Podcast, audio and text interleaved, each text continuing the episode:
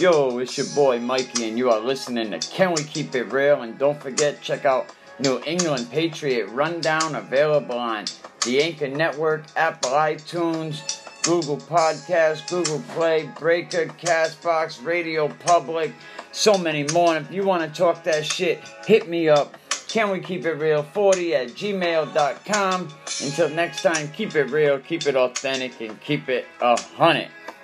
We're gonna get into this show and let you motherfuckers know. Yo, what's good? It's your boy Mikey, man. You are listening to Can We Keep It Real in New England Patriot Rundown. I'm your host, Mikey Rebello. How you doing, everybody? Hope everyone's keeping it real, keeping it authentic, and keeping it a hundred. One case that I always been following was stool pigeon Bobby DeLuca. Well, it looks like the dominoes are gonna start to fall now like in 2016, a New England mob associate, Billy Ritchie, he was the first piece to really fall in a shocking cold case murder that pretty much rocked the patriarchal crime family in the past 18 months. Billy Ritchie turned informant in 2016, and then by the spring, the FBI brought the equipment on his Providence, Rhode Island property off Branch Avenue and dug up the long missed in Boston nightclub owner Stevie DiSarro, who was shot and killed in May of 1993 for his alleged cooperation with the government. Billy Ritchie, who was 70 years old, recently got off light on narcotics and weapon charges. He received just three years of probation and he was sentenced on July 21st after the federal government secured a Cadillac Salemme indictment and conviction. Back in August of 2015, Billy Ritchie, who belonged to the mafia crew of Patriarca Clan stool pigeon informant Robert Bobby the Cigar DeLuca, before DeLuca entered the Witness Protection Program and relocated to Florida early in the decade was busted when the feds, using a converted textile mill on his Branch Avenue property as an illegal marijuana grow operation, and possession of a stolen pistol. The FBI uncovered more than 1,500 plants inside the building. Billy Ritchie started ratting right away. He told the FBI that Bobby DeLuca who also took part in the DiSarro murder conspiracy, uh, was assigned the burial duties in which he recruited Billy Ritchie's help. Along with Bobby DeLuca's brother, Joey DeLuca, they all disposed of DiSarro's body at Billy Ritchie's property, which at the time was just a mere construction site. Bobby the Cigar DeLuca is 71 he was arrested inside the Witness Protection Program and he pled guilty to his role in the murder conspiracy and he implicated his former friend and boss in a mob turncoat Patriarca Cadillac Salemme. Frank's son, Frankie Boy Salemme, and New England Mafia associate Paulie the Plumber Weadick was killing DiSarro. Cadillac Frank Salemme was pulled out of the program last summer too. When he heard about they were digging up the body, he took off and bounced. Little Frankie Jr. died of AIDS in 1995, but Paulie the plumber was alive and well and was arrested and stood trial alongside Cadillac Salemme. They were both convicted of first degree murder and on waiting sentencing. The 62 year old Weadick is connection to the current New England Mafia boss Carmine the Big Cheese DiNunzio and was convicted of second degree murder in the 1980s. According to the indictment, the business savvy Stevie DiSarro was lured to the Salemme family's home in Sharon, Massachusetts on May 10th of 1993 and he was strangled to death by Frankie Jr. while Weadick held his legs off the ground and Cadillac Frank watched on. The Salemmes and the DiSarros, they were partners in a South Boston nightclub called The Channel. it's not it's no longer there.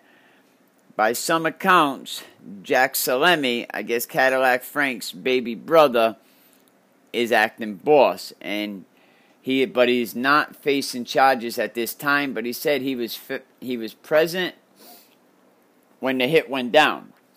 DiSarro is from Providence, Rhode Island, and they were saying or they thought that he was secretly helping the FBI and the IRS build a criminal prosecution against Cadillac Frank when he was killed.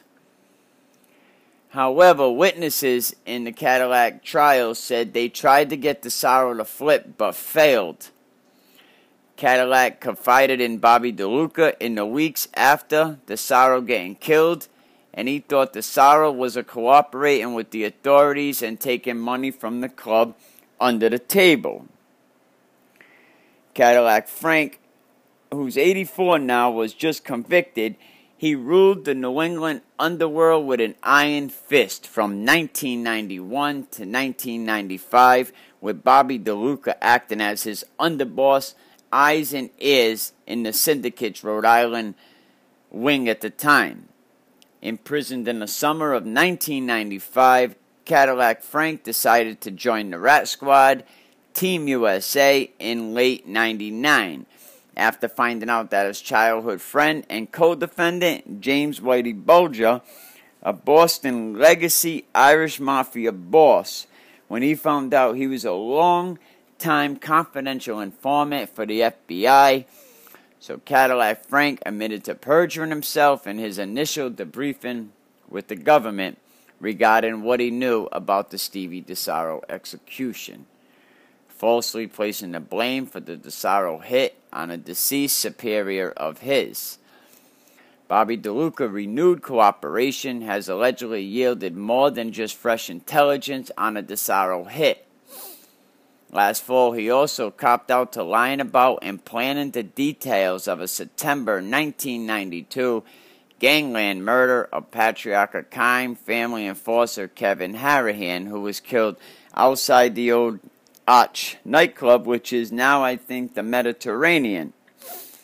Bobby DeLuca set it up and he pretty much sat in his car and watched the whole hit go down. And that ain't the only murder he's testifying again. He's also feeding the feds information on the May 94 slaying of another longtime Rhode Island criminal, Barry Kapatis. Kevin Harahan has been trying to cut into the mafia run sportsbook operation in the region without permission, and Barry Kapatis was part of a crew that operated out of the Golden Nugget. He was a Portuguese wise guy, alleged thief, that was doing strings of robberies of Providence wise guys, mob associates. Then, when the consigliere told him to return the money. He just refused to do so. So, when requested by the Patriot administration, Corpatis' body was rubbed out in Beavertail Beach, Jamestown, Rhode Island. Barry Corpatis was lured there, and he was shot, tied, burnt, thrown in some uh, rose bushes.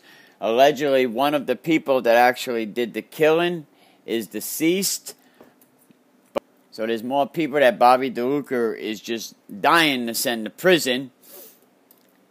And Kevin Harahan, a lot of people know he was shot in Federal Hill neighborhood following leaving a dinner with Bobby DeLuca's right hand man, Ronnie Capola. Ronnie Capola was killed in Cranston maybe a year later when he threw somebody out of a card game and the guy came back and retaliated. I've been saying for a while now, ever since I heard Bobby DeLuca was indicted, that a lot of people are going to start going down. It was also rumored that the feds are looking on a secret indictment on Louis Manocchio for ordering the hit of Harahan. So we'll have to see what's going on. It's your boy Mikey. This is Can We Keep It Real? Another New England Mafia update.